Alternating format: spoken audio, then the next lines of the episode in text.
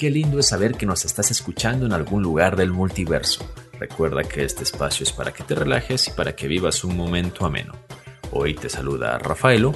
Aquí conversamos sobre las cosas que a todos nos gustan. Películas, series, cómics, libros, videojuegos, todo lo que conlleve una historia. Así que ponte cómodo y disfruta de este nuevo episodio de Fotograma Clave, el podcast escuchado por la gente más linda en todo Internet.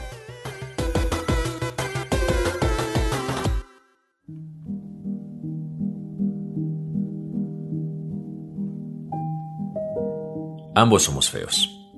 Ni siquiera vulgarmente feos. Ella tiene un pómulo hundido, desde los ocho años cuando le hicieron la operación. Mi asquerosa marca junto a la boca viene de una quemadura feroz, ocurrida a comienzos de mi adolescencia. Tampoco puede decirse que tengamos ojos tiernos, esa suerte de faros de justificación por los que a veces los horribles consiguen arrimarse a la belleza. No, de ningún modo. Tanto los de ella como los míos son ojos de resentimiento, que solo reflejan la poca o ninguna resignación con los que enfrentamos nuestro infortunio. Quizá eso nos haya unido. Tal vez unido no sea la palabra más apropiada. Me refiero al odio implacable que cada uno de nosotros siente por su propio rostro. Nos conocimos a la entrada del cine, haciendo cola para ver en la pantalla a dos hermosos cualesquiera. Allí fue donde por primera vez nos examinamos sin simpatía, pero con oscura solidaridad. Allí fue donde registramos ya desde la primera ojeada nuestras respectivas soledades. En la cola todos estaban de a dos, pero además eran auténticas parejas, esposos, novios, amantes, abuelitos, vaya uno a saber. Todos de la mano o del brazo tenían a alguien. Solo ella y yo teníamos las manos sueltas y crispadas. Nos miramos las respectivas fealdades con detenimiento, con insolencia, sin curiosidad. Recorrí la hendidura de su pómulo con la garganta de desparpajo que me otorgaba mi mejilla encogida. Ella no se sonrojó. Me gustó que fuera dura, que devolviera mi inspección con una ojeada minuciosa a la zona lisa, brillante, sin barba de mi vieja quemadura. Por fin entramos, nos sentamos en filas distintas pero contiguas. Ella no podía mirarme, pero yo, aún en la penumbra, podía distinguir su nuca de pelos rubios, su oreja fresca bien formada. Era la oreja de su lado normal. Durante una hora y cuarenta minutos admiramos las respectivas bellezas del rudo héroe y la suave heroína. Por lo menos yo siempre he sido capaz de admirar lo lindo. Mi animadversión la reservo para mi rostro y a veces para Dios. También para el rostro de otros feos, de otros espantajos. Quizá debería sentir piedad, pero no puedo. La verdad es que son algo así como espejos.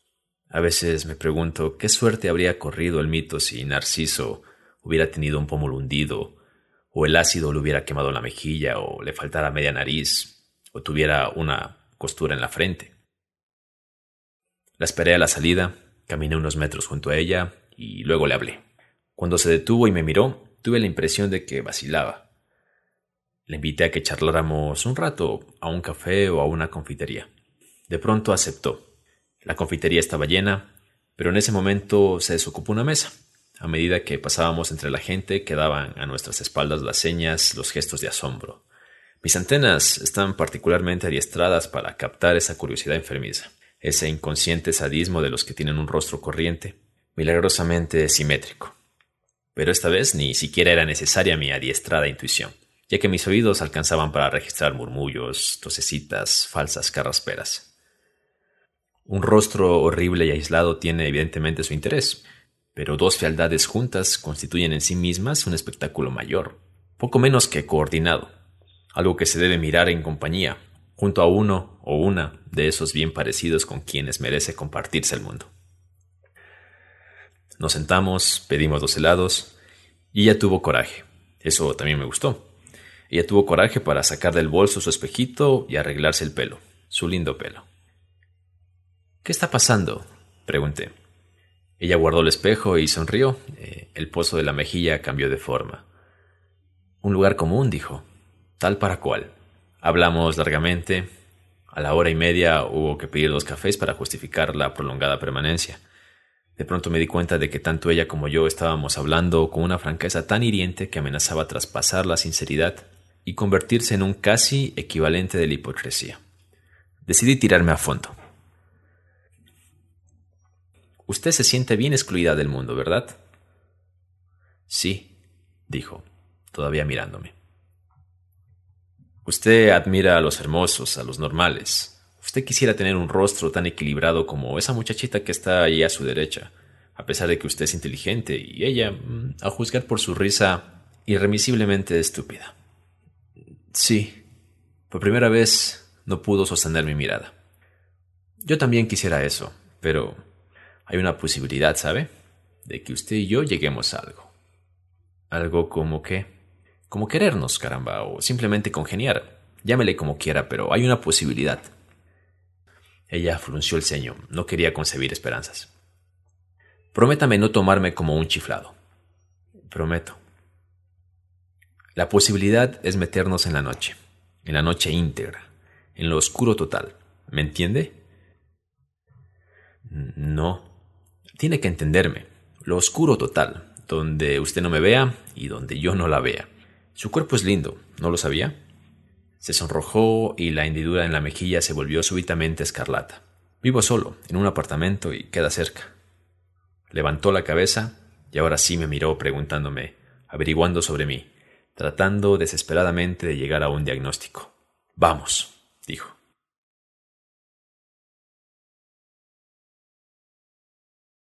No solo apagué la luz, sino que además corrí la doble cortina. A mi lado ella respiraba y no era una respiración afanosa. No quiso que la ayudara a desvestirse. Yo no veía nada, nada. Pero igualmente pude darme cuenta de que ahora estaba inmóvil, a la espera. Estiré cautelosamente una mano hasta llegar a su pecho. Mi tacto me transmitió una versión estimulante, poderosa. Así vi su vientre, su sexo, sus manos también me vieron. En ese instante comprendí que debía arrancarme y arrancarla de aquella mentira que yo mismo había fabricado, o intentado fabricar. Fue como un relámpago. No éramos eso. Tuve que recurrir a todas mis reservas de coraje, pero lo hice. Mi mano ascendió lentamente hacia su rostro. Encontró el surco de horror y empezó una lenta, convincente y convencida caricia. En realidad mis dedos al principio un poco temblorosos, luego progresivamente serenos, pasaron muchas veces sobre sus lágrimas. Entonces, cuando yo menos lo esperaba, su mano también llegó a mi cara, y pasó y repasó el costurón y el pellejo liso, esa isla sin barba de mi marca siniestra. Lloramos hasta el alba, desgraciados, felices. Luego me levanté y descorrí la cortina doble.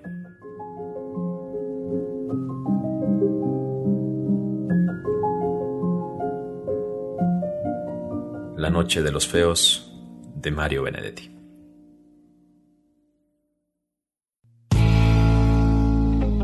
Les cuento que varios creadores de contenido literario como booktubers, bookinstagramers y bloggers de Ecuador, México, Costa Rica y El Salvador se han unido para crear una feria de libro virtual y tienen un colaborador internacional.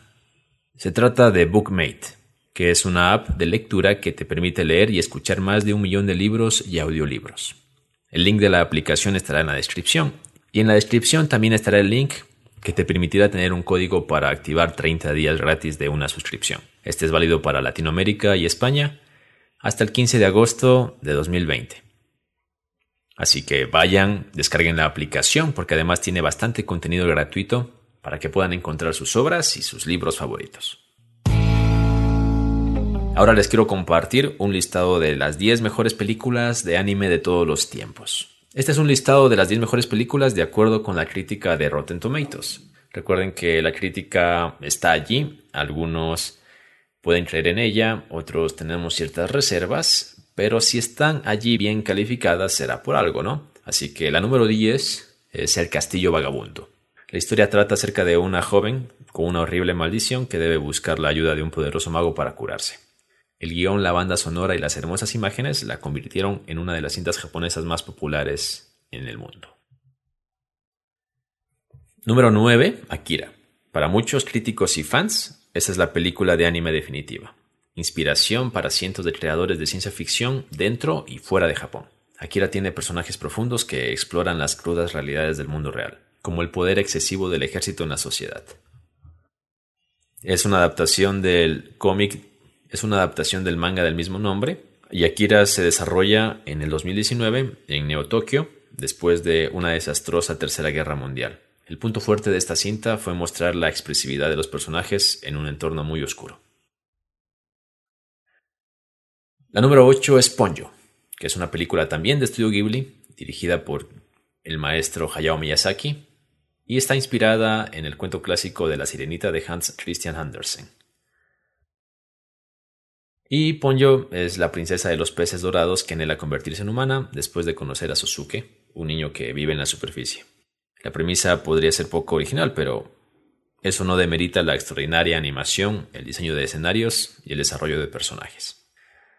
La número 7 es La Princesa Mononoke. Esta es una de esas películas que es amada tanto por la crítica como por el público, ya que tiene un mensaje inspirador. Y pues debemos saber de que también es dirigida por Hayao Miyazaki y se enfoca en un momento donde la modernidad y la tradición se encuentran en una confrontación entre humanos y la naturaleza. El mensaje de la película es profundamente ambientalista y gracias a la animación de vanguardia de los personajes, la película La princesa Mononoke recibió grandes críticas en todo el mundo y hasta la fecha es un gran ejemplo de una epopeya animada bien ejecutada. Número 6. Como diría Dross, eh, hablamos de mi vecino Totoro, que tiene una trama sencilla pero a la vez poderosa, efectos visuales increíbles y una animación muy detallada que hace que cada personaje pareciera cobrar vida gracias a las expresiones corporales y faciales. Mi vecino Totoro además es una de las mejores películas del anime y es ideal para introducir a los más pequeños en este género. Esta cinta ha tenido tanto éxito que Totoro prácticamente se ha convertido en la mascota de Studio Ghibli, ya que representa el amor, la amistad y la familia. Número 5. Ghost in the Shell.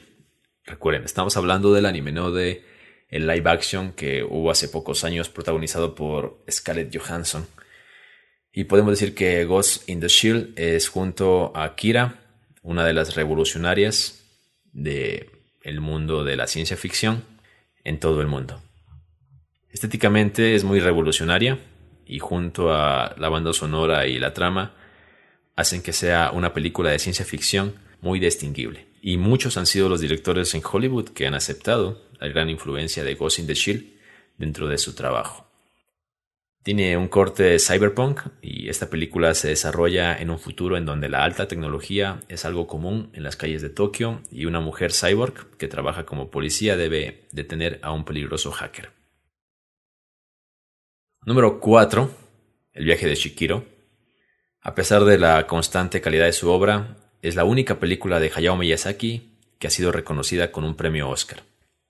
Su animación, vanguardista para su época, es increíblemente detallista a tal grado que el espectador experimenta junto a Chikiro toda la magia de este nuevo mundo. Chikiro es una niña que se muda con sus padres al campo, pero en un descuido los convierte en cerdos y se separa de ellos. Entonces la chica, Chikiro, lo que debe hacer es enfrentarse a una bruja para ayudar a un príncipe y salvar a sus padres y poder volver a su hogar. Número 3 según Rotten Tomatoes, tenemos una película con un tono romántico, que la conocemos en Occidente como Your Name, y es dirigida por Makoto Shinkai, que muchos lo llaman como el nuevo Hayao Miyazaki. Y de hecho Your Name ha logrado superar a El viaje de Chikiro como la película más taquillera de la historia. La premisa explota temas interesantes como la cultura tradicional japonesa, identidad de género, emociones, drama y romance, todo con un ligero toque de humor.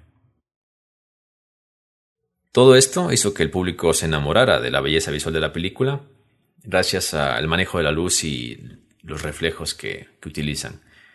Y también hace que los espectadores logren conectarse tanto con los personajes que se sienten empatizados al momento de reír y sufrir con ellos. Número 2. y para las dos mejores películas calificadas en Rotten Tomatoes, Estamos hablando de películas que tienen un 100% de calificación, que es prácticamente algo muy difícil de ver en esta página. Y la número 2 justamente es Recuerdos del ayer, que cuenta la historia de Taeko Okajima, que es una chica residente en Tokio y viaja a su pueblo natal para visitar a su familia, mientras que en el camino recuerda a través de flashbacks sus sueños, ambiciones y experiencias que tuvo cuando era niña. Que tiene un tono más orientado dirigido a adultos, también resulta muy atractiva para los niños. Y la número uno, una película que creo que ha conmocionado a más de uno y ha provocado sensaciones de tristeza e impotencia, entre muchos, yo me incluyo. Estamos hablando de La tumba de las luciérnagas, que básicamente es una historia muy desgarradora que muestra la cruel realidad de los civiles japoneses durante el final de la Segunda Guerra Mundial. Que a menudo esta parte de la historia es ignorada por las películas de acción y documentales. Y en la película vemos a dos hermanos que luchan por sobrevivir a los destrozos, a los estragos que deja eh, la Segunda Guerra Mundial. Recuerden que Japón fue atacado por dos bombas atómicas al final de esta guerra y todo lo que ocasionó esto fue muy desgarrador, muy triste. Y pues con cierta crudeza esta película nos lo muestra y nos lo enseña. Así que mi consejo es que la vean con cierta reserva, con un estado de ánimo tranquilo, porque creo que si están pasando por un bajón, la película lo que va, a hacer es básicamente otro masazo que quizá los puede deprimir un poco. Y estas han sido las 10 películas mejor calificadas por Rotten Tomatoes. Estamos hablando de películas de anime. Y ya que topamos el tema del anime, mencionarles que hace días, junto a Steffi, vimos en Netflix una película llamada Amor de Gata, que está bastante bonita y también tiene un tono romántico y un pequeño conflicto adolescente, mezclado con ciencia ficción y fantasía. Así que también les invito a verla. A ambos nos gustó y creemos que también les pueda gustar a ustedes y puedan empatizar con, con la misma. Amor de Gata está en Netflix. Y también pues todas las películas que estén en Netflix de las que mencionamos junto a Amor de Gata las vamos a poner en Instagram como historias. En la sección de historias destacadas hay una sección que se llama Que ver y ahí estarán todas las recomendaciones que hemos dado a lo largo de algunos podcasts y obviamente estarán estas. Así que les invito a que visiten el Instagram de Fotograma Clave. Nos encuentra como arroba fotograma.clave y podrás justamente ver las recomendaciones, enterarte cuando subimos un nuevo episodio y también pequeños fragmentos, pequeñas cápsulas de algunos episodios para que puedas más o menos enterarte a manera de teaser, trailer de lo que estamos hablando. Así que les invito a que visiten el Instagram de Fotograma Clave. Y de esta manera estamos llegando al final. Te agradecemos por escucharlo y por estar pendiente de nosotros. Recuerda que amar es compartir, así que si compartes este podcast con alguien cercano, estarás generando más amor en este mundo y vaya que lo necesitamos. Nos vamos, pero volveremos próximamente. ¡Chao!